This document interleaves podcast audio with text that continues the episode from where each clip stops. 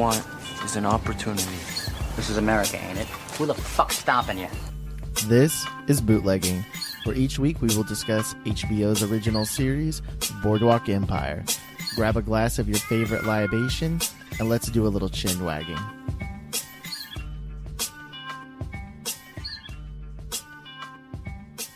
And welcome to Bootlegging, a Boardwalk Empire podcast. This is your host, Colton. And this is Chris. And today we're going to be talking about the fifth episode in the series, uh, Nights of Ballygran. Uh, a little bit about the series. Um, the name, I looked it up. It's a line from an Irish an Irish Celtic song from like the like late 1890s. I don't know if you did any research on it, Chris. Yeah, I, I, I looked it up, and yeah, it's um. In fact, I believe the song gets sung uh, in the episode, right? um, at at a dinner. Um, and so yeah, I, I kind of started looking it up. I didn't really get a whole lot of information, honestly, but I did see that it was from uh, from a song.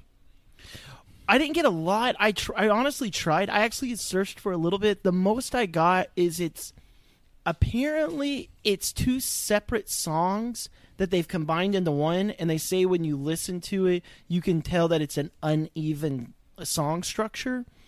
Huh. Um but there's a lot in it about um an Irish maiden who is basically um, going for help, which makes a little bit of sense, you know, when we think about the episode. Yeah. Right. Um, so, like I said, that's what I saw. Like I and I could be completely wrong on that. Um, it was honestly, it was really hard for me to find a lot about this song. Which, yeah, but that'd be kind of neat. Like if that is honestly what part of the song is about, because that really does fit Yeah, in really well. yeah, it with would the make sense. Episode. Um, it was uh, written by Lawrence Konner. Um, he's written a bunch of HBO stuff. I've noticed this again and again, actually watching this and then watching all the other HBO shows. HBO really keeps it within the family. yeah. And Right. They, yeah, right. Like they have the same actors, they have the same writers, directors, producers. Um, but uh, it was written by Lawrence Konner. He wrote a bunch of episodes of HBO, Sopranos, uh, Sex and the City, Game of Thrones, uh, and then the, it was directed by Alan Taylor. Alan Taylor's done some HBO stuff, but he's done a lot of random movies. Um, he's done Beverly Hillbillies, if you remember that from like the '90s, right? uh, Mighty Mighty Joe Young and Planet of the Oh, Apes. man. So he has a fascination with monkeys. Apparently, What is this guy doing directing Boardwalk Empire? He's so above everything. Oh, I know God. he's writing these lyrical classics. so, uh, so we get into the episode. Uh, the episode starts with Margaret, our as we talked about with from the name of the song. Um, I'm going to put Margaret as the Irish maiden. Right. Her waking up and discovering that men are loading. Um, Unloading on the docks, they're loading up barrels of beer. We see a man taking a drink. Yeah. Um, and she starts to make some bread, which we find out what obviously that's for. Right. In the next Uh, scene, yeah. Yeah, did you get a lot? I didn't really get a lot out of this other than it's just an opening scene. No, yeah, I mean, she does. Um, the guy that's tasting the beer is uh, somebody she recognizes, is what she says later on in the episode.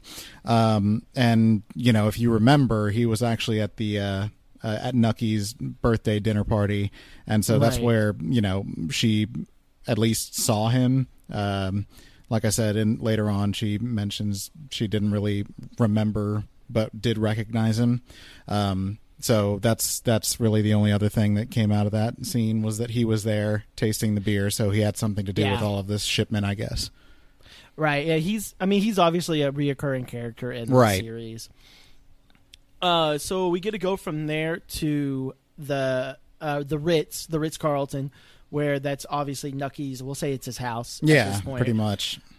um I this scene I really it, this scene really opens it's the the beginning I guess like you could say like the the spotlight no not the spotlight I'm trying to think of the terminology here like the the the little hint about what's going to be happening with Nucky and Eli's relationship Right.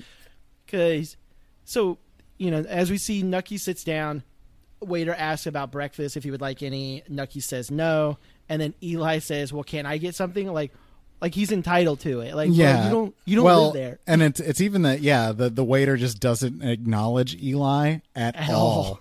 like, and and Nucky's just keeps trying to convince him like it's calm down, dude. It's not a thing at all. I live here. I tip big. It's I have a whole floor rented out. yeah. stop worrying about it. But of course, Eli is still taking it as a and and you know I've said this in in previous episodes that um Eli just keeps getting pushed down by Nucky. Eli is held as some kind of standard uh, by Nucky that um, is, you know, he will obviously never meet. Um, Ever. Yeah. And so, um, like you said, it, it kind of, this is really highlighting that dynamic between the two characters. And um, I feel like, yeah, there's this rift is going to be a pretty big, uh, big cause for concern later on in the episode or not Right. episode, but in the uh, in the series. I definitely see it being a bigger factor in the series, but also, uh, and we'll get to there. It obviously is a bigger factor even at the end of this episode. Like we see a big event Right. between them. Now, I don't know if you caught this a little throwaway comment that was made in um, this scene, and I really like this. As like I said, I'm a very big history buff, and you know, it's, Right. it's it's something I actually take a lot of passion in. uh, Eli's talking about, you know, he wants to give a speech. You know, he wants to do this speech. They're going to be doing the. Um, I can't remember the name of the group, but it's like the ancient um, Irish Celtic of Right. America. And Eli's like, you don't want to do a speech and all this. And if you remember, he actually makes a comment that you remember last year the Civil War veteran was falling asleep. Right. And I was like, wait, Civil War veteran? I was like, hold on. Yeah. I, I kind of I kind of thought the same thing. I was like, "Wait a minute, what are you talking about? That was like a million years ago." It's just like right to to us it is right Right. well okay then i come to think about it right civil war ended 1865 Right. this is 1920 right. So That's yeah, literally the- 55 years right. So all the old dudes would have been Civil, Civil War, War- vets. right because let's say and remember back then they had kids in the civil war you know there were Right. the drummer boys the flag bearers things like that so you literally could have a civil war veteran who is in the military in either side either side of the military you know at 15 years old they would have been fighting they would only be 70 years old right. that's insane for me to think Right. about. So I like that because it, you know, as I'm watching, I'm like, okay, that's that's bullcrap, like whatever. But then here's here's the thing. Remember, this was 55 years ago, right? The Civil War was 55 years before this. We're watching this show. This show is 100 years before now. So the Civil War was literally closer to this time period Yeah, than we right. It are is just to these characters. A hundred years ago. My God. It's so weird to think that way. Yeah, like when you start thinking about timelines and where it's really at, we're further along in the future than this was to the Civil War. Uh, interesting little way yeah, of that's looking pretty at crazy. Huh. It. Really puts you into perspective of what this time period Yeah, right. was. uh, so at this point, we get to see that um, Margaret comes in and she's offering Nucky uh, the soda bread, Right. what she was making earlier.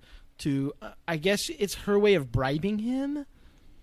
Yeah, I, I don't know. I feel like um, she she mentioned that it's like a, a kind of a birthday gift since you know she wasn't able to get him anything. But um, I think it was less of a bribe and more of a test.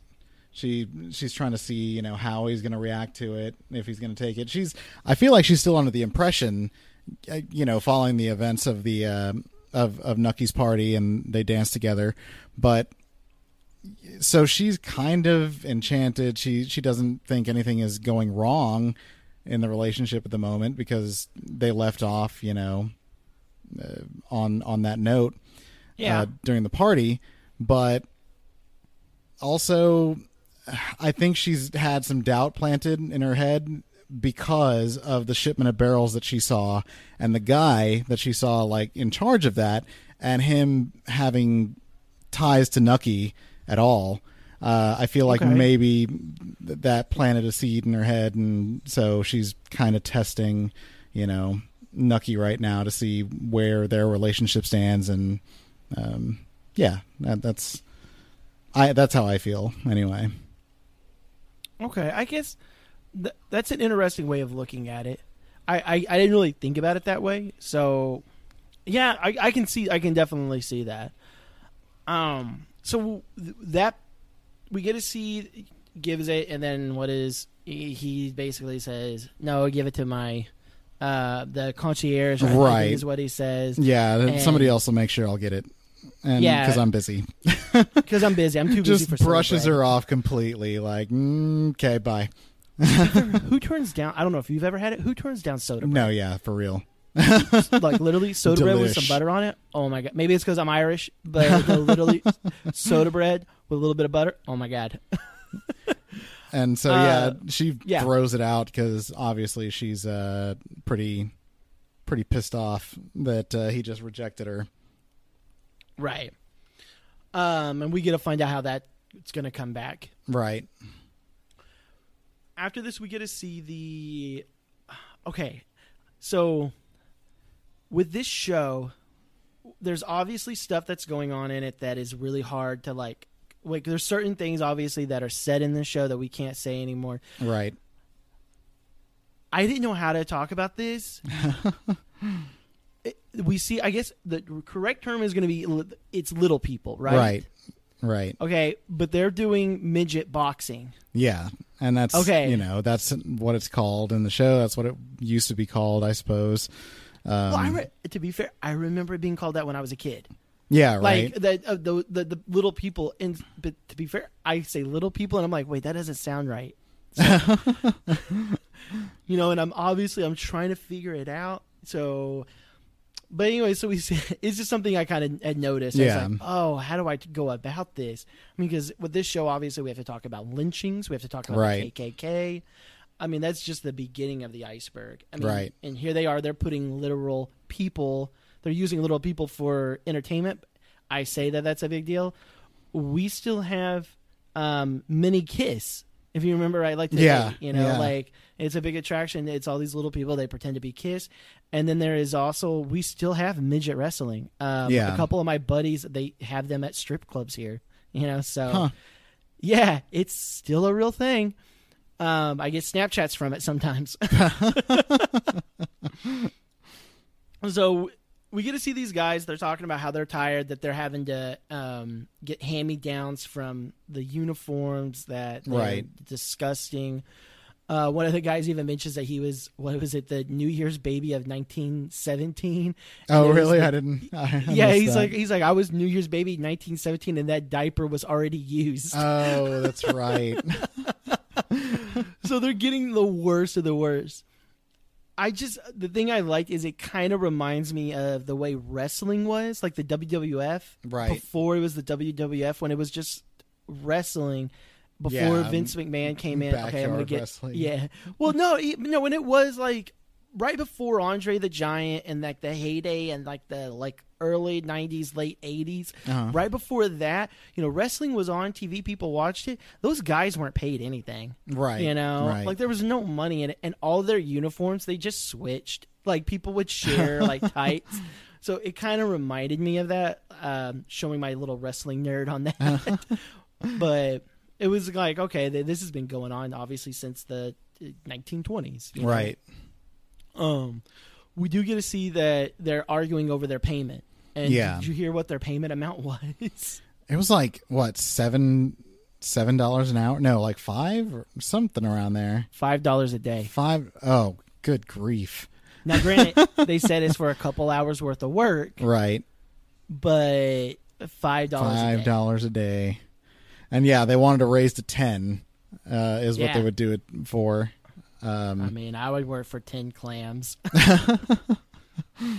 that's that's insane. But you know, I guess I guess inflation comes into play there.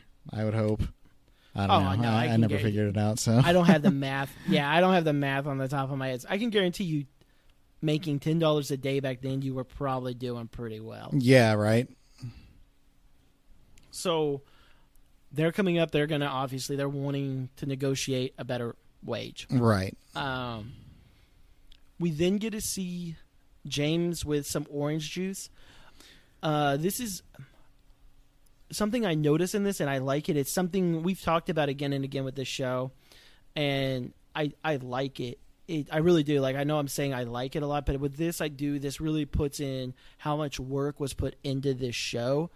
When he's making the orange juice, right? You know, He's cutting the oranges with his knife, um, which is a World War II trench knife, by the way. I thought. That Yeah, was yeah. It's got the the skull crusher on the bottom Yeah. there. uh, I thought that was a nice little add-on. Like, okay, hey, a vet probably would really be carrying that, Right. But I, if you notice the oranges, they're not perfect. They're like brown, kind of. Um, I I thought they were lemons at first because they Right, were like right? small and and you know not orange. They were kind of yellowish and so yeah, I thought it was squeezing lemons at first because yeah, I guess that's the that was what oranges were before all of the technology got involved and created mean, the like- perfect orange. even now, like when you see, um, like I mean, we have oranges here in Houston, and you'll sit there and you know, like we have friends that have orange trees. You can Right. go and pick them. They don't look perfect. They look kind of Right, gross right. sometimes. They're delicious. Yeah. but. I, I another neat little thing. It's like okay, that's kind of cool. You're really kind of showing the time period, and you know, and he even says he's like, "How are you getting oranges in summer?" You know, Oh, yeah, or in yeah. winter. I mean, I'm sorry, how are you getting oranges in winter? Kind of, you know, they wouldn't have had oranges. in Yeah. winter. you know, we didn't have Walmart back then, so the Piggly Wiggly. right? I guess that, that would have been at the corner store with the Piggly Wiggly. uh, we get to see Pearl. She's got her She's got her bandage uh, on her bandage face. on. Uh, Yeah. you can tell it's what's under it is definitely not good. Yeah, yeah. Um, and we get to see she's f- starting to develop a really bad habit. Yeah, yeah. You find you find out that uh, James is you know juicing these oranges so that he can put um, Pearl's opium into it, uh, liquid opium that she's taking as a pain medication. Yeah. So, and yeah, obviously she's pretty. She already kind of seems strung out, and he's making more for her. Um, Yeah. So yeah, it's um, it's an obvious problem in the scene. Right. And it's it's in a way it reflects even now. I mean, look at the opioid crisis. Yeah, right. now with- Exactly. with prescription medication. I mean, it's and all on and and back then it's what she's doing. It wasn't like she was, you know, going and talking to a guy at the corner store because she even says, "I'd like to go to Chinatown to get, you know, the real fix." He's Right. giving her prescri- he's giving her prescription medication. Right. And um, while we were watching the episode, Beth actually, uh, you know, said, "Man, I can't believe they used to prescribe opium." And I was like, in my head, I was like, "They they do that now. Yeah. that's you go and get a prescription for opiates. I mean, that's that's what's happening still. It's it's kind of Yeah. crazy. No, you're right. It's just it's a quote unquote pure healthy kind. yeah, the super healthiest kind that still Yeah. gets you crazy addicted. But you know, like I said, it, it's just really it's really insane that this was happening back in the twenties, and we're kind of still dealing with this this same kind of problem. It's the, it's the exact same. Yeah. Uh, so we get to see her developing, you know, her habit. I mean, I don't have a whole lot else. That, then that's that's exactly what that is. right. Um, we get to go back to Nucky and Eli. They're hanging out. Uh, I like this that I really like that you were seeing Nucky counting fat wads of cash. Yeah. He's Like, like, sitting on- there actually working on this this whole thing, counting out the money that is owed to him, and yeah, collections and everything like that. It, it, it's kind of funny to see him directly involved with uh with the business and and doing this himself. And he's got the like the he's got his stuff. I was like, okay, well, this is going here, this is going here, right? But then he's got his little chest to the side. Where he's like, mine, mine Yeah. mine, mine. Who hasn't paid me yet? Mine, mine. Yeah, right. and uh, yeah, they they just make a party out of this. You know, they're they're doing all of this business, uh, extorting people, and yeah, let's get together, have a party, have drinks, let's let's hang out. This is Bust this is our party a right little here. bit. Yeah, yeah, yeah. Bust each other's balls. Well, For you notice they really focus on Eli. And like yeah, it's, yeah, and great. What I don't think that they're. Uh, what's I don't think they're. I don't think that what they're doing to him is any worse than what they would do to anybody else.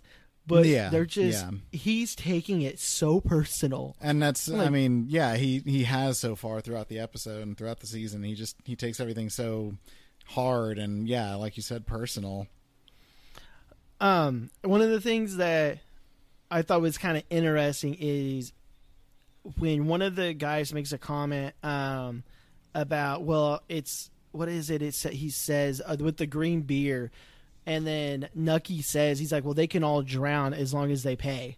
Or I was like, wait, what? So you get to see. I guess more of him where it's kind of like he honestly doesn't care about. I feel like he really doesn't actually care about the people that are involved. And and and I don't know if he's talking about the citizens of Atlantic City or if he's honestly just talking about the people he's working with. He's like, I don't care. I really don't care about them. They can die for all I'm concerned. All I care about is I get paid. right Uh, just thought that was kind of, I don't know, like a little insight into him about what his true focus is really on. yeah So we go from there with them drinking, counting money, being corrupt to the temperance movement. yeah a little fun little transition. And I've been saying this since we started recording this podcast. I still have not looked up this lady's name. the leader of the temperance angry movement. old just- lady angry That's it. old lady. I just cannot think of her name. One of these days, I'm gonna look it up.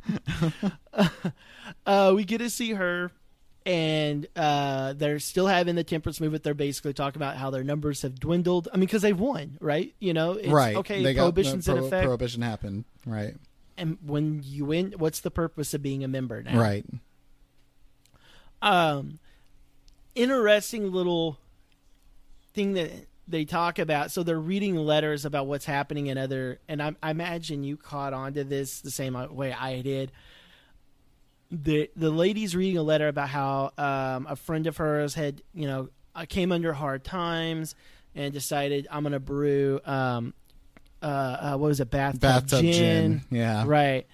And her daughter gets in it and she dies. Now, do I think that this story was true? Probably not. right You know, I probably don't think it was true. Um, even in the story, I don't think it was meant to be like you're supposed to take it as true. But I'm going to dig a little deeper into it. Let's say it is true. uh-huh Let's say that the lady really did brew illegal booze in her bathtub, right? right her daughter gets in it and it drowns. Let's just hypothetically, let's say that's true. If it wasn't for prohibition, her daughter would have never drowned. Yeah, right. Because why would you have had any reason to be doing that? Because Exactly. she meant in the story she mentions that this this lady did this because she wanted to sell it, you know, uh, in town For a profit. so that they could you know make some money, live a little better, whatever. And of course, that inflated price uh, would not exist had it not been for prohibition. So, yeah, you're Mm-hmm. right. This whole story was caused by its own um, uh, end that it was seeking. So, Exactly. So uh, we can go back on it and, and we'll even talk about it. I mean, we can talk about it even right here with like with prohibition of illegal narcotics, uh, marijuana. We'll, we'll just go with marijuana right now. I mean, I I've got no qualms in saying I think marijuana should be legalized. I'm not going to speak on your behalf or anything like that, but me personally, I I don't understand the prohibition with marijuana. no, it shouldn't even exist. We we have we have proof that it doesn't work. I mean, and that's exactly it. We we have proof it doesn't work, and all it's doing is there are now are there people that are in the marijuana business, the, the illegal marijuana business? Are there people in it that if it was legalized, they would be in another legal business? Absolutely. yeah, There's absolutely Yeah. those people.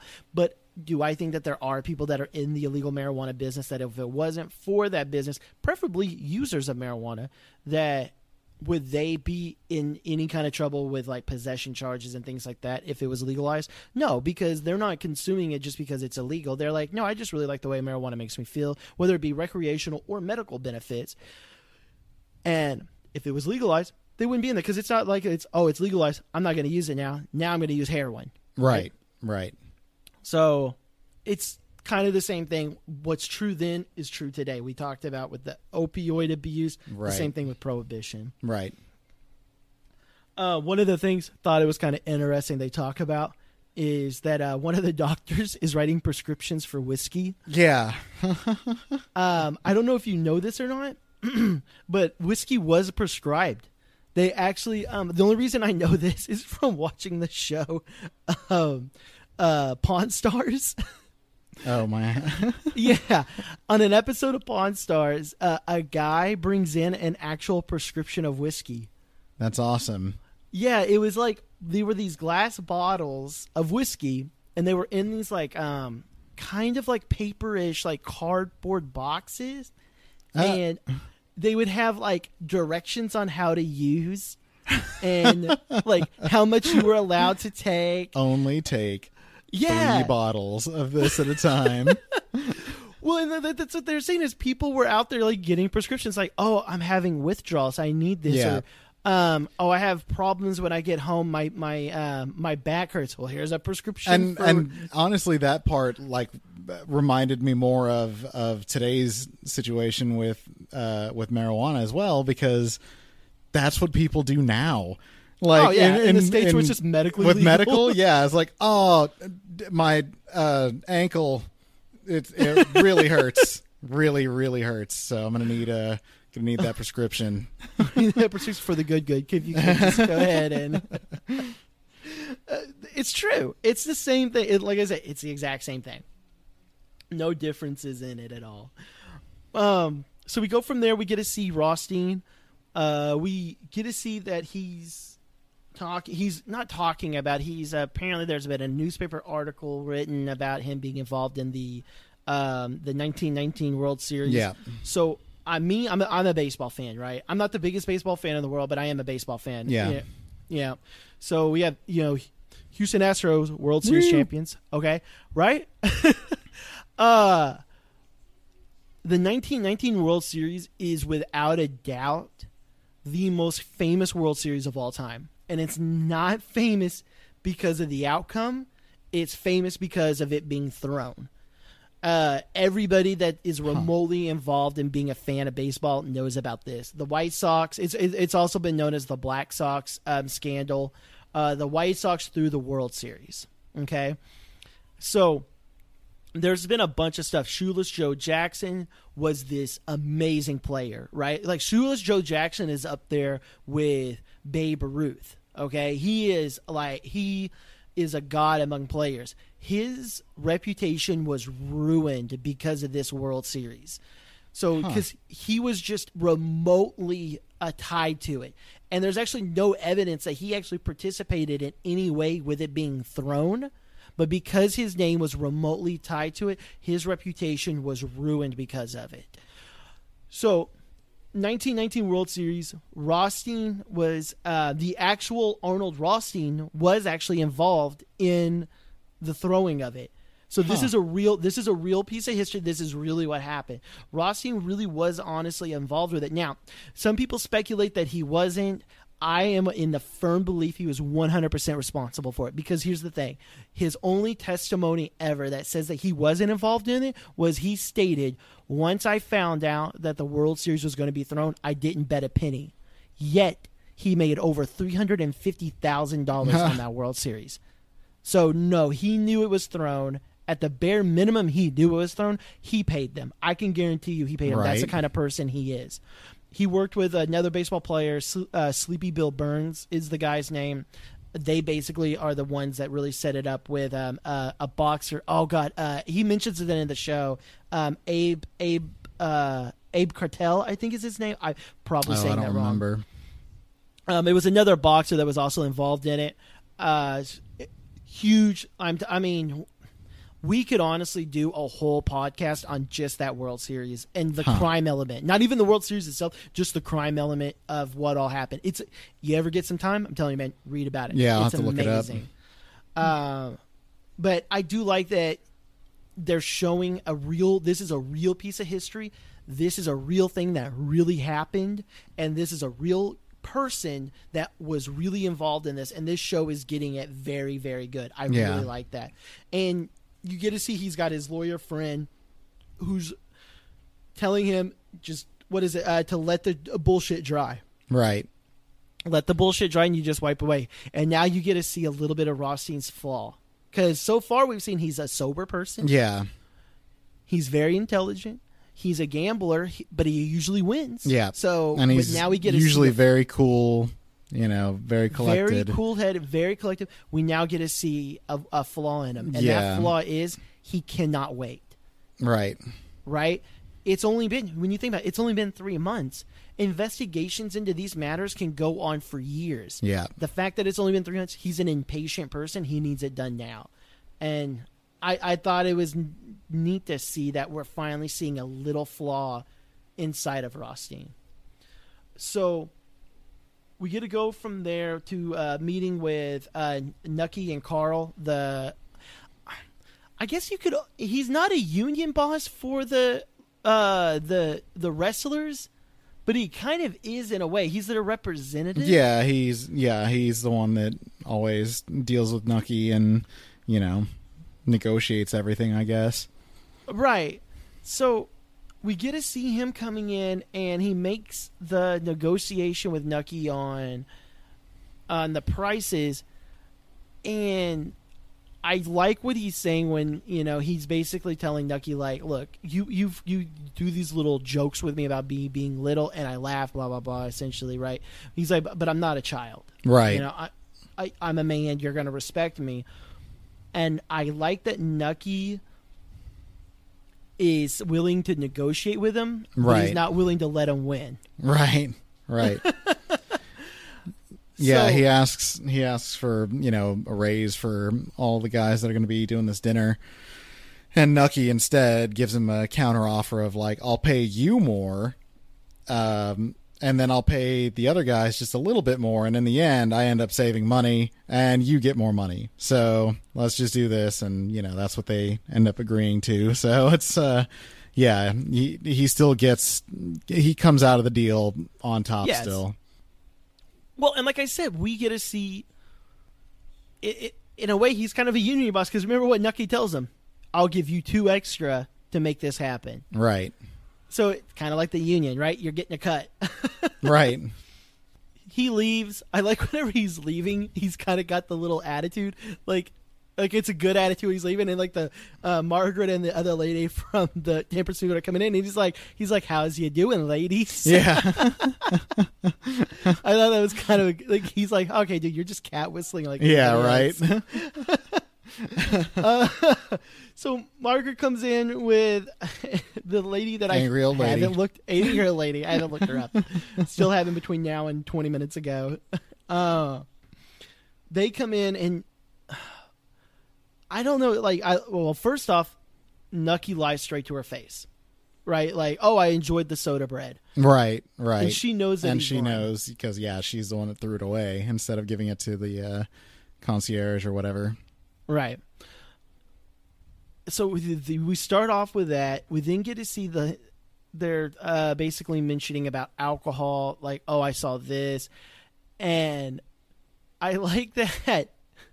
Nucky is a basically, or uh, not even Nucky at first. It's Margaret. Is like this is what I saw. Nucky then comes in. Well, uh, what a what is it? Uh, what a sight it must have been for you at my birthday party, right?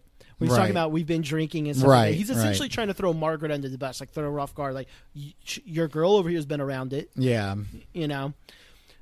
And then the old lady makes an excuse for Nucky drinking. Well, your people can handle it. Right, It's okay, right. yeah, It's no different than politicians now. People Yeah, make excuses, exactly. right, for rules whoever for their political not for the. Yeah. exactly. so I do like that because in my head I'm like, oh, she's a temperance lady. Like as I'm watching, I'm like, she's gonna, mi- or she's mentioning at the birthday party. I'm like, oh, this is gonna get it.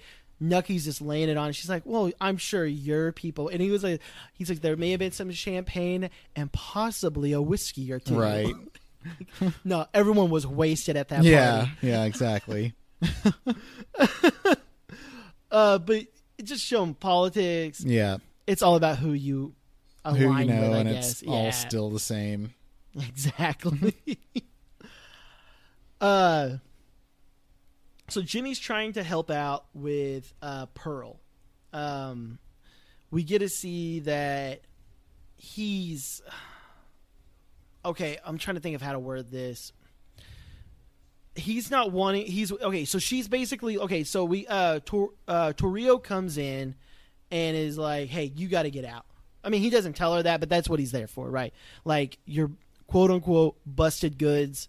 I, I you can't be here anymore. Right, right. She's not making, she's not pulling her weight now because you know she's not working, so she's just taking up a room, um, free of charge. And yeah, Torrio is running a business, so Yeah, he's there to let Jimmy know that she needs to get out so that he can continue his business. Right. And I like that when Torrio mentions to her, he's like, by the way, or what- Jimmy's like, well, I'll pay for it. how much is it a night? And he's like, a hundred. And he's like, she makes how much? Yeah, right. I was like, wait. But of course, to be honest, in my head, I'm like, wait, back then, those, wait, the wrestlers are making 10 bucks a day. yeah, right. This girl's pulling in 10 times their amount. And she's getting a room. I'm like, Yeah, man, yeah. I'm like, Getting Okay. room, food, drinks, whatever. Right. I'm like, man, she's making a lot of money. Yeah. So Jimmy goes in, and you can tell that uh, she asked, "Well, what's going? Or what did he want?" And he said, uh, uh, "What was it? A bouncer had called in, and he's having to work the front door." She knows that that's yeah, not it, yeah. right? She knows that there's something going on that. I think that she's even though she's high, she knows she's like he was in here to kick me out, but he, he Yeah. didn't do it yet. I think she- I I honestly think she knew that, um, and we'll get to into a, a, a, a scene here in a little bit about why I think that. Uh, we get to see Margaret now confronting the bootlegger, so she's getting woken up a second time now this episode, and she's confronting the bootleggers. Uh, they're um, unloading the uh, the barrels of beer yeah. For the big party. Um, they're going to be. He even guy guy's such a douchebag. He's like, we're going to dye him green for the Irish thing. And he even like tries to say some stuff to her, like, oh, like a cold on the was it the Mount Security? And she's like, I wouldn't know. Like he's, Oh yeah, yeah. you know, it's he's He's like, yeah, Uh, I wouldn't know. I'm not from there. right. Like oh, all of Ireland is exactly the same, and he's supposed to be Irish. Like what? Yeah, fool. right. uh we get to see that she's that Nucky didn't do anything. He didn't even remotely attempt it Right. because they're unloading. it. This is that night. I'm assuming this is that night, right? Right. Yeah, and in in the meeting they had with Nucky earlier, it's just, you know Nucky tells her that well I'll I'll look into it, but just know this isn't a personal favor, and she's that's where they leave off in that meeting, and you know, so there's obviously you know a rift between Nucky and Margaret. And then here she finds out that Nucky didn't do anything that he said he was going to do, and you know the operation's still happening. So it's even further putting a rift in Margaret's head that you know Nucky is just not even trying to be friends with her, whatever. And like I said, coming off of the last episode where they were, you know, sharing such an intimate moment at Nucky's party, it's I'm sure quite a quite a shock to Yeah. to Margaret. So So we see that it doesn't work. We then get to see her. Okay, and I know you said it in the last episode because I'm uncultured swine. what is it she's putting on? oh, that's a camisole. Okay, see, I could not remember the name. I was like, I the know it's the not thing that she underwear. stole. Yes. Yeah, it's the camisole. Okay, I could not remember the name of it. I was like, I know it's not lingerie. I know it's not.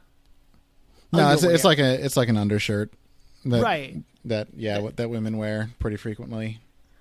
So I didn't know what I honestly didn't know. Uh, we get to see she's putting it on. Obviously, it's it it looks good on her. Right. So, and I guess it what it it's a looser fitting thing. So does it? I guess does it make her look her appearance look better?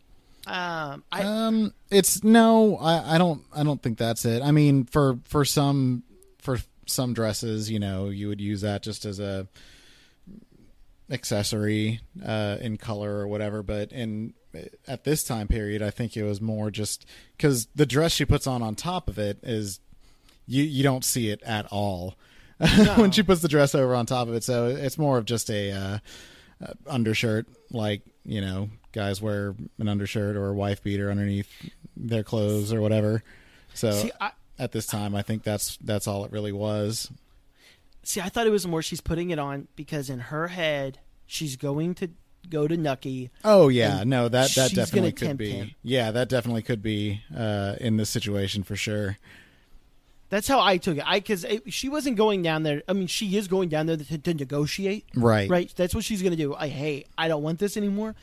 I don't want this beer next to my house. I don't want all this going on. I got kids. But she's not going to negotiate with words. She's going to negotiate with the body. Right. So- Right. Because yeah, I mean the dress that she puts on to go see him is much more fashionable than anything she's ever worn uh, outside of the dress shop. Um, Well, she even has like her. Remember, like when she's sitting there, she's looking at her shoes. right. She's she's she's dressed up pretty pretty fancy in comparison to what she usually does. That's how I took it. That she's going there. She's wanting to tempt him. I don't know if she's necessarily like wanting to sleep with him or anything like that. I think Right. it's just, hey, let me look good and maybe I can get something done. That that's Right. that's how I took it. And Uh, then what? and she's sitting there waiting to to meet with him, and around the corner from the elevator comes the same guy that's you know that was delivering everything, and he just walks, br- just blows right past her, goes right into the door into you know you can hear they're having another one of their their money counting parties um, Yeah. there, and uh, so he he blows through and goes in there and just starts partying, and Margaret's sitting there like, what the fuck is this shit? Right? he doesn't say hi to her. Like just last night, you were talking to me. You were about to offer me a growler of beer. Now you can't even say hi to me.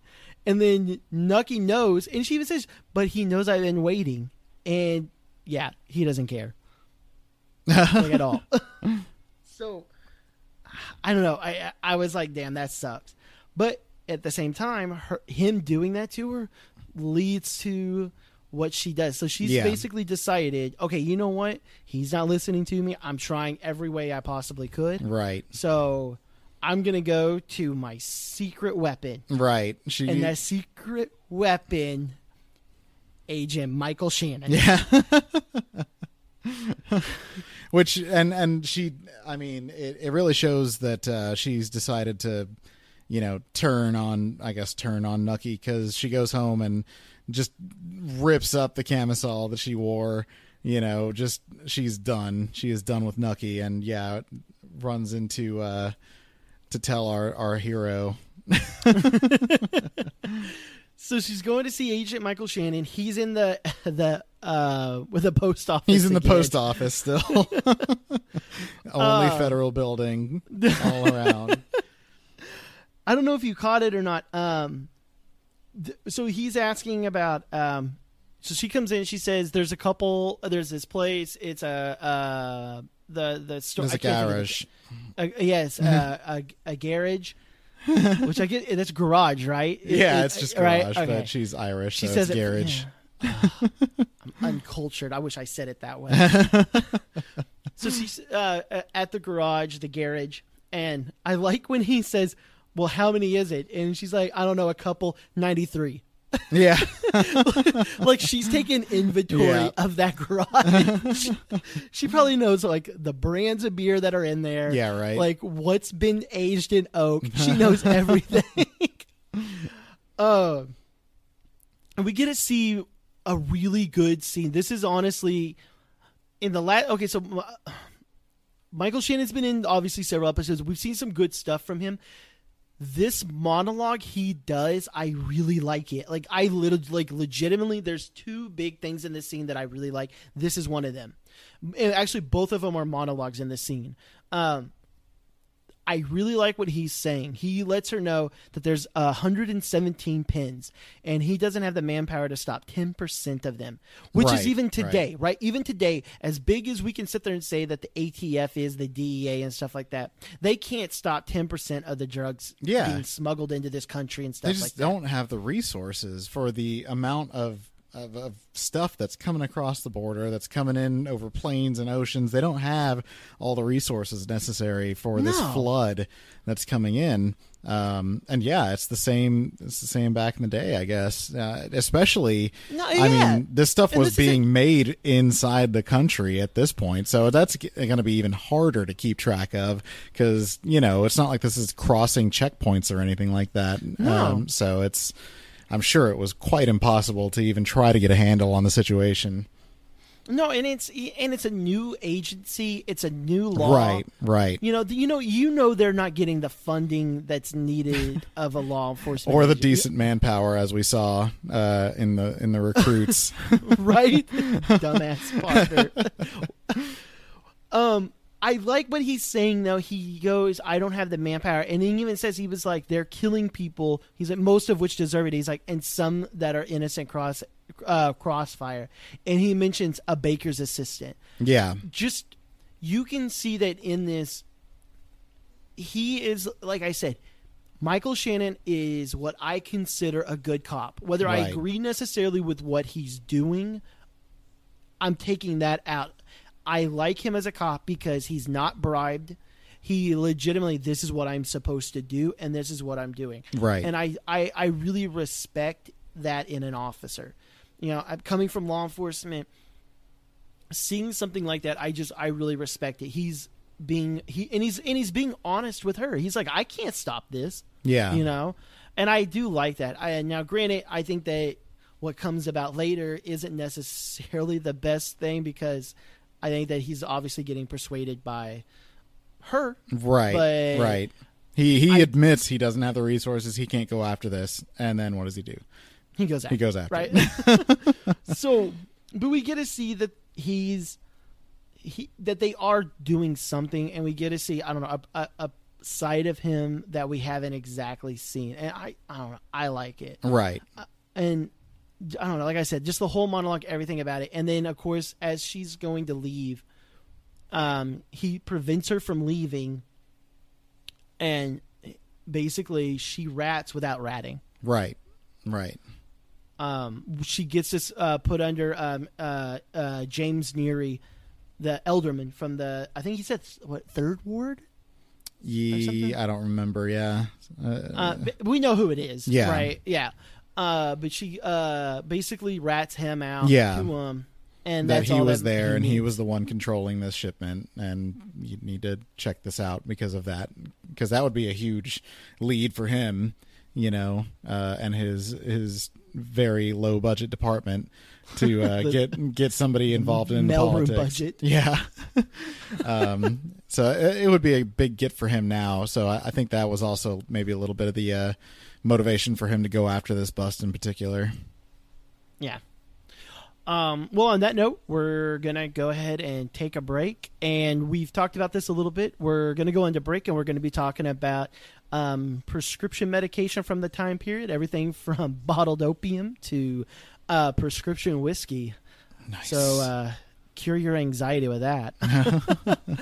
All right, uh, we'll be back right after the break. Y'all have a couple libations, and we're coming right back on. 1920s prescription medication was something completely foreign to today's listeners. One could get a prescription bottle of Four Rose whiskey, a cough syrup with helpful properties of marijuana, opium, and chloroform. The Food and Drug Administration was founded in 1906, but new medications didn't need to be approved until 1938 with the founding of the Food, Drug, and Cosmetic Act. The 1920s do have some great advances in medicine, the biggest, of course, being penicillin, which was discovered in 1928. I hope you learned a little bit about medications of the 1920s. Now let's get back to chin wagging. And we are back. Hopefully, you learned a little bit about um, prescription narcotics, that good good the good, good stuff. Uh, no scrumples needed. So, um, pretty interesting learning about just how much it's changed over the years. All right, so we're gonna jump right back in to how do I describe this? I kind of look at this as um, James is basically the NSA of the prostitution world because an accident's happened and now he's having to react. Yeah right that's honestly the way I'm looking at it. Um, because the guy even says he's like, he's like, well, there's already been an, a gunfire. Why are we searching now? And he's like, well, Yeah. better late than never, right? right You have all the guys around with shotguns. Yeah, yeah. So yeah, since this uh, uh, Lucy, Lucy, uh, Pearl. Pearl, sorry, uh, Pearl got all messed up by um, one of the uh, Greek town bosses goons. Irish, Um, Irish. Remember that? was Greek. The, it's Greek. Okay, No, No. the, the boss of Greek Town. It's uh, No, Charlie no, no. Sheridan. Sheridan is Irish. The Irish Right. own Chicago, and they own Greektown. Yeah. Okay. Yeah. That's yeah. That's what I meant. If that's what you meant, yeah, maybe they- I was misunderstanding. I'm sorry if I was misunderstanding. No, he's the boss of. uh Yeah, he's the one distributing to Greek Town at the moment. He's the one that owns Greek Town. Right.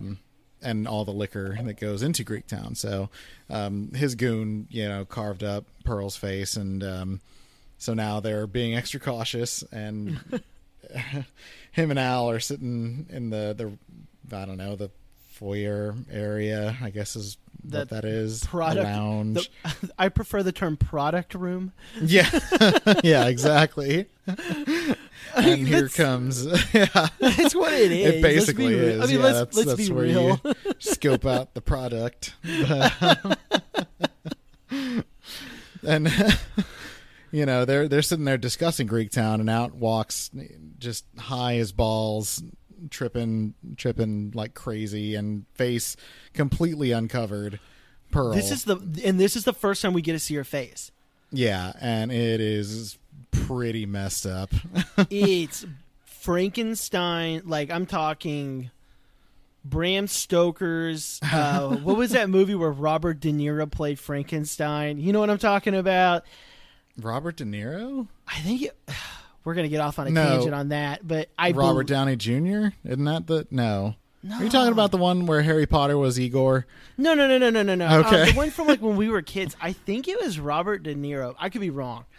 I'll. Uh, man. Anyways, um, it, I think it was called. There was Bram Stoker's Dracula, and then there was uh Mary Shelley's Frankenstein. I think it was Robert De Niro was Frank. But it was really? like a I don't yeah. think I saw that one. It was not good. So, actually, to be fair, it actually was pretty good. Oh, really? But they tried to make it realistic, and so he's like carved up. I don't know. That's just the on. That's the best way I can describe this. With her stitches sto- showing, Yeah. you can see the, the, the where there's going to be that massive scar, Right. and we get to see. Well, well, right before that though, Capone says they need to get revenge, essentially. So we already oh, know. Oh yeah, yeah. They're talking about Greek Town and Sheridan, and yeah, trying to get back for messing Pearl up. Which is all Capone's fault, by the way. Like, let's be real. right. That's, that's yeah. honestly yeah. it, right? exactly. Yep. So we already know that's going to lead to something. It doesn't lead to anything in this episode, but it'll more than likely lead to something in the next Right. couple of ones. Um, we get to see. Okay, so Shelley. Or, sorry, not Shelley. I'm thinking Mary Shelley now. So Um, Mary Shelley. Mary Shelley comes in. uh, we we get to see Pearl. She knows when they're walking away. You hear them laughing. She knows that she's quote unquote damaged goods now. Yeah, she's done. Yeah. which is sad because she can't. She knows like what was she? She was talking in the last episode. She wants to be an actress. She's not going to be able to be an actress with this. Yeah, she can't. Yeah, her face is messed up now. So, in her mind, she's she's done. She's done completely. Exactly. It's sad. It's really sad because even though she's stoned out of her mind, we can see it's starting to hit home to her. Right. And she goes upstairs, and she's basically like, um, "Make me another drink." So we get to see that this is going to lead, obviously, to yeah, she's messed up. It's going to lead to some bad things later. Right. Uh, Gillian is with um, An- An- uh, Angela. Jilly is with Angela, right. Which is yeah, uh, yeah. We Jim- go to Angela's apartment or whatever, and uh, Gillian's there, and uh, I guess she's been taking care of uh, their son, um, Angela and Jimmy's son for well. Yeah, they. She's there taking care of him. I guess. like maybe Um, like a babysitter. I would consider Right, more like that, right. right? Now, Michael. Okay, and v- I'm gonna play devil's advocate on this. Okay, Mm-hmm. I don't have I don't have children. Okay, I'm. This is literally I'm. I'm doing this from a perspective of I don't have kids, mhm. and I'm not saying that what she asks is right because I, I, I, in all honesty, I do not agree with what she's asking. But, and I say that as playing devil's advocate, is what Gillian asking is it that wrong? It depends on on the situation, on the people, on a lot of things. Um, I I do have kids, and yeah, I'd be. It's you know, once you have kids, you have a connection to them. Right. It's just and uh, instincts come into play, and you know, me speaking from uh, point of view of having kids, I would I would have the same reaction uh, that Angela did, uh, probably even more so. Um, I'd probably Okay. be going a little bit more crazy because I mean, you can kind of tell that in her case, she kind of takes it into consideration a little bit. You know, Yeah. like it, it it's a it's a reserved like anger. Um, I mean, because and I feel like maybe it's more that she thinks that that's the expected reaction.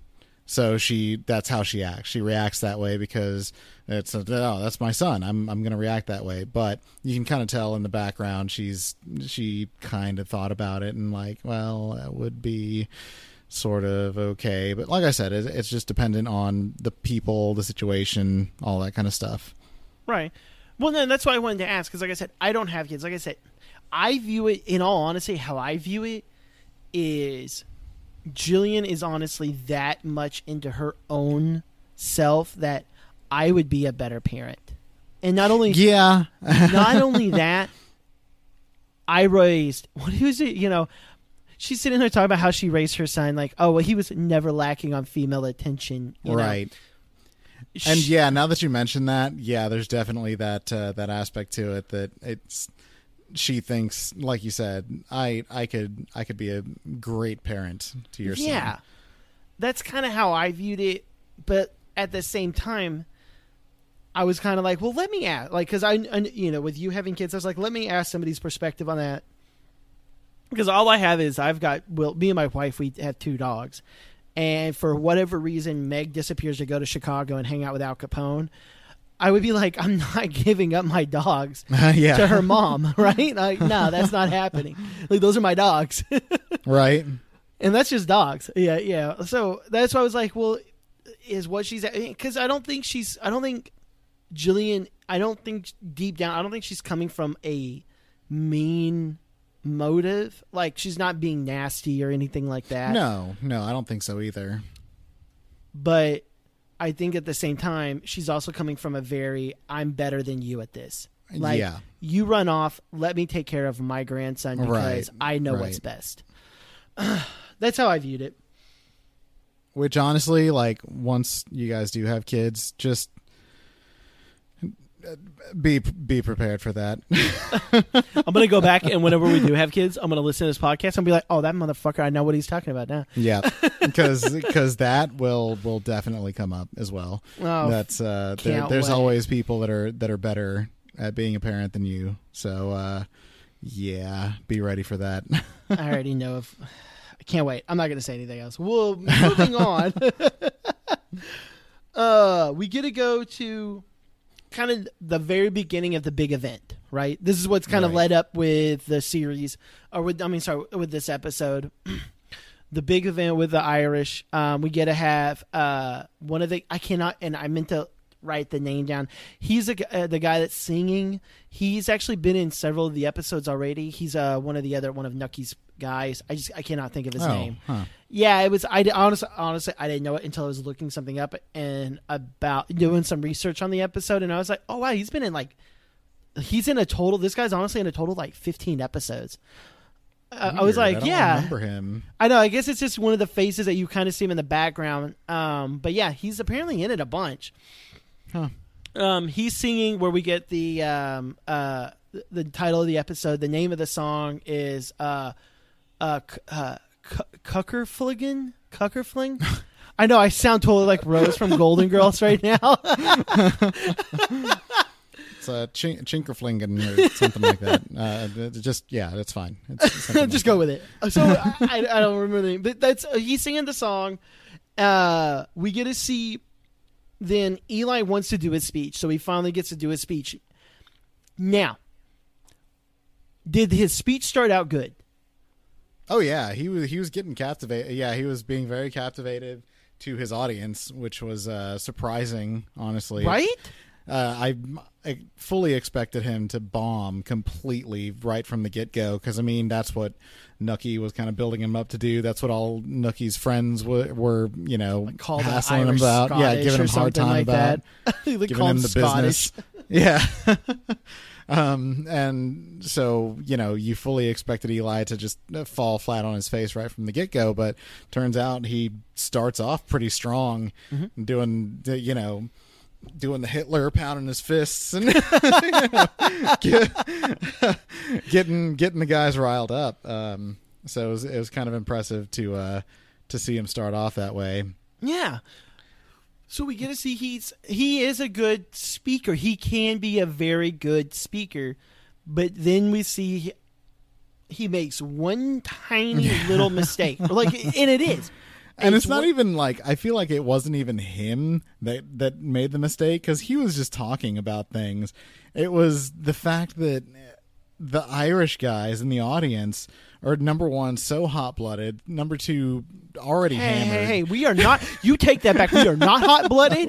You, I Hey, will. I've I have Irish heritage too, so I can talk about. It. but, um, but yeah, I mean, like, what does he say? Something about um the difference. Or he just brings up the fact The- that it's there the names are of, Irish uh, Americans and Well, pure he's- Irish. No, no, no. He's bringing up uh, the, the the fighting that's going on over there because you got to remember this is the beginning of the Irish Civil War. So Right. he's bringing up uh, the the it's without going into too much detail because this is another we could have a whole like we could have Oh my gosh! like is, yeah, podcast after own topic. podcast over the Irish Civil War. But this is the beginning of the Irish versus the Pro. I mean the Catholics versus the Protestants essentially. Right. right. Uh, and he brings up I don't remember the name, but he brings up like the the, the, the Johnsons or whatever, and they're like, it's the Jamesons, right? and, then that starts off the argument about how yeah uh, irishmen in america are pussies and don't know of a damn thing about what's going on in the home country and yeah they just Right. start fighting because what else do irish people do but drink and fight why are you laughing? that's, And- that's not a joke that's just that's just what happens I have so many scars on my knuckles. And granted, that's just from me getting drunk and fighting random walls. But as I'm falling in the alleys. But anyways, we'll. Looked at me I wrong. digress. so he i'll gets. take shit from walls You want to stand there? All right. so we get to see he's given the speech. It's good at first. Yeah, like as you say, you, I mean, you couldn't have said it any better. It's. I don't know how to else to describe it. You said it really well. And Nucky comes in and kind of quote unquote saves the day, right right? But he's not giving a. And that's the thing. Nucky doesn't give a speech. Did you notice that? no no he doesn't he's He just he's gives- just the he's like the mc Yeah. for the night And that's all he's doing. He gives a couple jokes, and they're they're they're funny jokes. I'll give him. They're Yeah. kind of funny jokes, you know. he does a couple funny jokes, and then he has his entertainment come out in their leprechaun uniforms, Right, right. Passing out bottles of whiskey, and everyone's upset because uh, what is it? There's no green beer, and he's like, "Yeah, the feds raided us." yeah so that's we get to go from there to. Oh man. Uh, yeah, I mean, well, they're they're still there, and they're you know, like you said, the uh, the leprechauns come out, and you know, the party starts getting going. And just when uh, you know we're at the height of everyone finally starting to calm down and just instead enjoy themselves at the dinner, who busts in? But uh, Mr. Agent Michael Shannon himself. could he be any more of a party pooper? I know. Like these people, they're like there. right they finally calm down they're finally starting to get along and nope Nope. here he comes Fucking General Zod from the worst Superman movie, Agent Michael Shannon comes in, but now I'm gonna give him this. I'm gonna give him this. He punches the fuck out of that lawyer, oh yeah yeah and coming from law enforcement, I loved seeing this because that lawyer is an asshole. Michael Shannon gives no fucks, and he just punches him. yeah and you but it goes right from there to where he arrests uh, James Neary, but you can see in his eyes what's he doing? He's staring at Nucky because he wants Yeah, yeah, he wants Nucky, but he doesn't have enough to get him. right. So yeah, I, I I feel like this was kind of a warning, and uh, you know, just like now, once uh, once the feds have one person they can lean on, they will most likely get um, some admission of guilt from other people Yeah. from that person. So But. Yeah, yeah. So um, I feel like that might this might be the start of that, and um, you know, considering who they picked up, I, I feel like he probably would. Uh, he would probably squeal pretty loud. He's gonna he just gonna be- he looks like a squealer. he he, he he honestly does. yeah, So we go from there to this the one of the uh, the the big I don't want to call it the climactic scene, but the big shock of the episode. Um so James is sitting with Pearl right. and he's giving this monologue of his mother right. with a man who was rich and Had a boat. had a boat, living this perfect life, and it's a really this is the other this is the other scene I love in this in this episode. Watching him give this speech or give this monologue about how perfect this life was, knowing full well you know that's not what happened. Like you can tell that even as he's saying it, it's all a story. He's building this story Right. to make her feel better Yeah. and she asked at the end of it, "Well, did they marry?" And he just says, "Yeah, something like that." Right. So she knows that when he answers that, you can see in her eyes she's wanted to escape the pain that she's suffering. She's wanting Right. to escape this this hell essentially. And when it, she knows when he lies, right? I Yeah. mean, like, she does. And ah, she's I don't know, it's hard to talk about because and I know it's a show, but it's like it's it's the acting in it was so well, it was so good to me so she knows it's a lie, but she wanted this Right. little escape before. I mean, we- we're, we're going to go and I guess spoil it because it's about to happen. Was she wanted an escape before the end, right? Right. And he spills a little bit of orange on his uh, shirt, and he goes to wash it, and in this very clear, I, I, I that's the best word I can describe for a clear scene. All sound is shut off except for Right. one one sound that you finally hear, and it's a gunshot Right. and obviously uh pearl's she's taking her life Right. and he he's running it and watching him um I don't know how to like watching him commit because he's seen death. Like this is not James has seen death more than any of us have probably ever seen. The Yeah. horrors that he's having to witness and things like that. But this is somebody he truly cared about. Right. And not only was it that he was somebody he truly cared about, she ended his life with his gun, with him there to protect her, and he was probably the last person that she ever saw.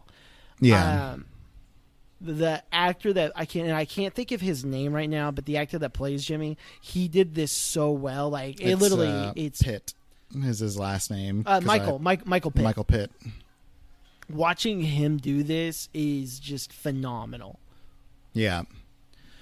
Uh, I mean, there, there's not much I can add on to it because I mean it's a very straightforward scene. We get it. I mean, we obviously know this is going to lead to more things down the road because, well, I assume because I mean j- he's lost her. So Right.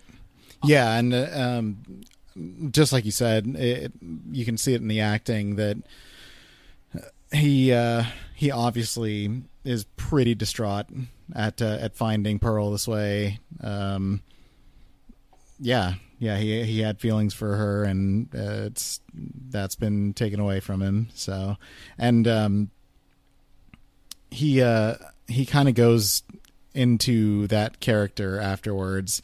Uh, he he kind of reverts back into himself.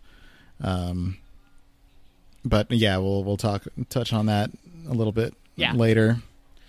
Uh, so we go from there. We'll go back to the party. Um, so I thought this was strange. Michael Shannon is Agent Michael Shannon. I'm sorry, Agent Michael Shannon is leading them out, and there's press at this Yeah. meeting, right? Yeah, I mentioned that too. I was like, wow, they had the whole setup ready to go. Like when they walked out, it's just like today, No, where they but that- set it up. But now that makes me wonder who called the press. I can see him doing it. Yep.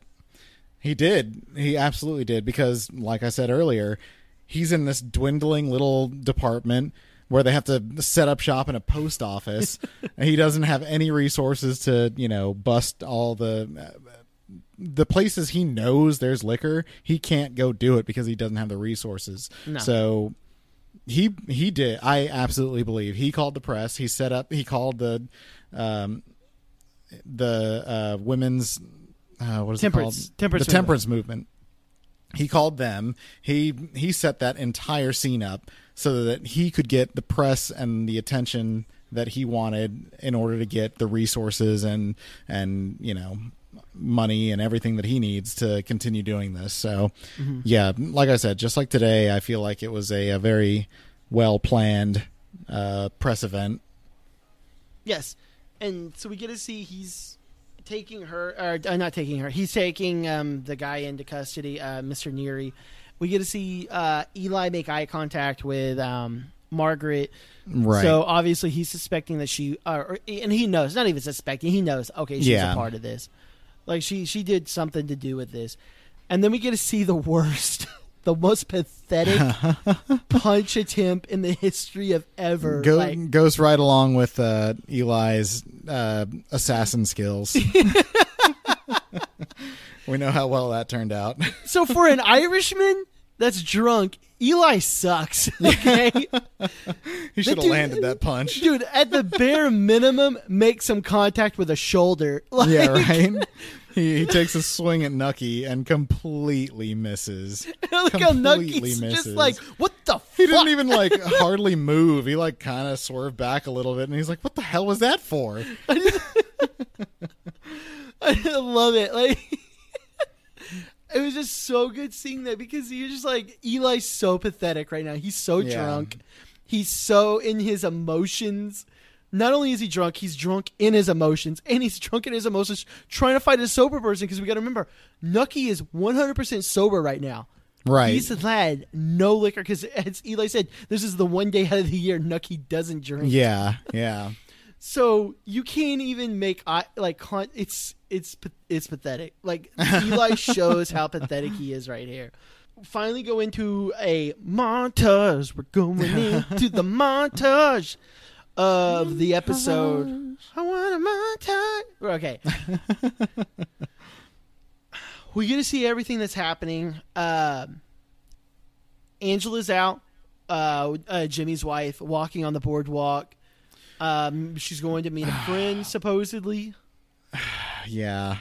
And where do we see her stopping? I honestly was like, son, damn it. Damn it, really? she goes to the fucking photographer. Fucking Like- what, what was the words you used to describe him? Uh, I don't remember. Greasy. Pierce. No, a twenty-year-old. Uh, no, it was. it was a twenty-year-old. Oh my god! I wish I could. Um. I don't Oh remember. my god! It's the the horror movie guy. Oh my god! Oh, oh, a 20 year old Vincent Price. Yeah. yeah. Yes. Yeah, that, this fucking, oh, yeah, exactly. This tool, this tool, this is yeah, this tool he, uh, wishes he was in the military and all of that. So we see her Just walking annoying along. as shit. That, that, that is, Jimmy was absolutely right in his, in his, uh, you know, worries about it. And she's a, she's a total bitch. So fuck you. Pissed me off. So she's stopping there. Uh, we get to see a. Uh, we'll, we'll go from there to Gillian. Gillian is she's seeing the f- flaws because remember she was talking about the magazine. You know, do I look pretty like this girl? And then we get to see her looking in the mirror. She's seeing her age. Right, right. Right. So she's starting to see that she's no longer quote unquote perfect. Right. Um, because in the episode prior, she talked about how she what the peaches are still in season or something Yeah. like that. Uh, so she's seeing herself like I'm. She's seeing flaws within herself. Uh, we get we a- also see um, uh, Jimmy. Uh, like I said, he he kind of uh, reverts back into himself. He goes into a pretty dark state, I guess, and really uh, really dark state. He shows up in in one of the opium dens because you know the, Pearl always talked about oh we know need to go to Chinatown and go to one of these dens and you know now that she's uh, taken her own life Jimmy is going to do that to you know, number one see what she was talking about number two life. yeah number two get escape I guess from the reality that he's just had to go through again so I agree. Uh, going from there, we get to see the random scene. I, I don't know how to describe this. Uh, we get to see Agent Michael Shannon smile. yeah Th- That's what. that's what. So they're they're breaking open the the green beer, and it's green. Yeah, It's they're they're clearing out the garage, and uh, yeah, it's just com- super green. right? It's a very it's a very like like trans translucent green but we get to see michael shannon smile. Now is he smiling because they're breaking open the beer? Or is he smiling because he's like mrs margaret gave me this. Yeah, I did this for Margaret. right. So Margaret's gonna be so happy with me. that's yeah that's what i'm kind of wondering. Like it's i because i don't think he's smiling because he's getting rid of the beer so right. um we go from this montage then to Margaret getting woken up by knocking, and it's Nucky, who, mind Right. you, what we what we just said is stone sober, right? And he confronts her about what has just happened. And he's confronting her, and he's basically saying he doesn't have time for games. He doesn't have time for like like backpedaling back and forth and he wants to know what is going on essentially Right. to the big moment they lock lips And, yeah, during uh, I, I feel like during that press conference, um, when he kind of changes glances with her, it's it's kind of a, uh, I guess he's got turned on because she she did something. She got to him yeah at that moment, which, like you said before, Nucky's not the type to, you know, let anything go or be had by anyone. And here's this woman who he's already had feelings for because she's intelligent, obviously, uh, you know, good looking woman, and she got him on something. And uh, I feel like that's just um, it. It set him off, and yeah, they start going at it. now my question is does she like nucky or does she see this as a means to the end and then vice versa does nucky legitimately like her or does he see this as i need to try to keep her close to me so i can keep a means to what's ratting me out well, right? I don't know. Yeah, I honestly. I don't know, but that's my thought philosophy in this. Huh. I guess we'll probably find out more about that later on. I'm a- no, and I imagine we will, but like like that's my philo- my that's my philosophy or my thought, not philosophy. Yeah. That's my thought process in this is because one, this is a TV show. We're on episode five right now, right? And this is this is normally seeing something like this for TV shows. This is normally like the last episode of the season, second to last episode of the season. This is early Right. right? Right. Now, now, there's been tension. We've been anticipating this to happen, but for it to happen, what halfway through? Essentially, this is halfway through, right? This is halfway Yeah. through the first season. It's very strange. yeah. It's Yeah. like, oh, okay. So now then, that's what makes me wonder when I'm watching. I'm like, do they legitimately like each other? I, I kind of feel they do because there's been this weird I think so. chemistry. Yeah. But at the same time, I've seen Nucky will use people, but I've also seen Margaret. That's will, true. Margaret's willing to use people. Right. So I don't know. It makes me wonder. Huh. But either way, it's a big scene. It's Yeah, a big scene yeah. no matter what because it's not a hey, let's do like a little romantic kiss. Like he's grabbing her. No, yeah, they they no, they're they going really, in. They really get in there. What she sees in Steve Buscemi, I don't know. but yeah. Beth kind of said the same thing. Like, I know it's because like his character, I guess that he's supposed to be like the main interest here, but it's it's Steve Buscemi. I mean, he's sexy to me. It's it's it's Mister it's Mister Crazy Eyes himself. I mean, God. No, I agree. That's how the episode ends out. Um, and it, obviously the montage, it was the song as well that was sung throughout the um, the the the beginning episode. So that's what we Right. go out to. Um, I mean, that's all that I got for this one. Uh, did you have anything else to add? No, no. It was a. I feel like it was a good episode. You know, to to de- delve in more into these um, character relationships and um, that kind of thing. Um, yeah, it was. I liked it. It was good. No, me, me too. This is honestly, this is um last episode was probably my favorite one so far. This one is pretty high Yeah. up there though. Yeah, Um, this one's definitely this one I feel is closing up some storylines, but it's also opening up for a more a bigger event. I feel that there's something else Right. coming along, and I mean, like I said, we're only halfway through the first season, so I can't wait to see what else happens. Yeah. throughout. so yeah. If this is is not the catalyst event, then No, that- there's no that's way. probably going to be amazing. So I can't wait for it. All right. Well, that's all I have. Uh, I want to thank y'all so much for listening in. Um, y'all can uh, find us. We are on Facebook, Bootlegging, a Boardwalk Empire podcast. We're also on Instagram. You can find us there, uh, bootlegging.podcast. And um, like us, follow us, send us messages. We're always looking for input Yeah, for from real. viewers.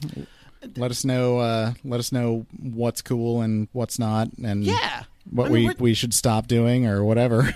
yeah, we're doing this. This is I'm not getting paid for this. You know, Como, Chris, you're not getting paid for this. We're I mean, we're literally are, we're are you not getting paid? Nah, man, I'm sorry. I was meant to tell you that. That's it. Yeah. All those I'm just giving Never mind. D- d- d- I didn't say anything. Don't worry about it. free labor. Um I'm just check. go ahead and open my check here real quick. but we're doing this for fun. This is a fun thing for us. Uh, we really enjoy it, and we're hope we're we're glad that we're reaching out to people.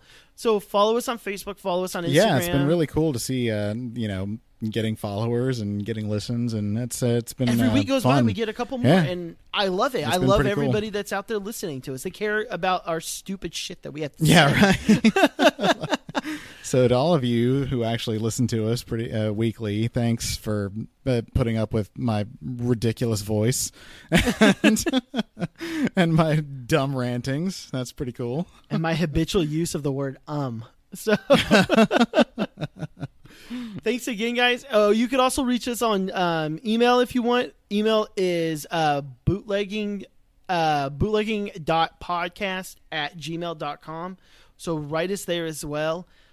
Uh, we're also on Twitter. We got a very cool Twitter. I'm still really happy I got this. Bootleg underscore podcast. Oh, nice. I don't know how I got it, man. It's so lucky. so we got that as well. So follow us on all those. Send us messages. Talk to us. Uh, we're always looking for input. We're more than happy to put put put your input in there. Uh, until next week, I'm going to say um, thanks for listening. Have a couple libations, and we're going to talk to y'all next week. Do a little chin wagging at that point. All right. Bye. Awesome. Nothing compares to you. Keaton Simons.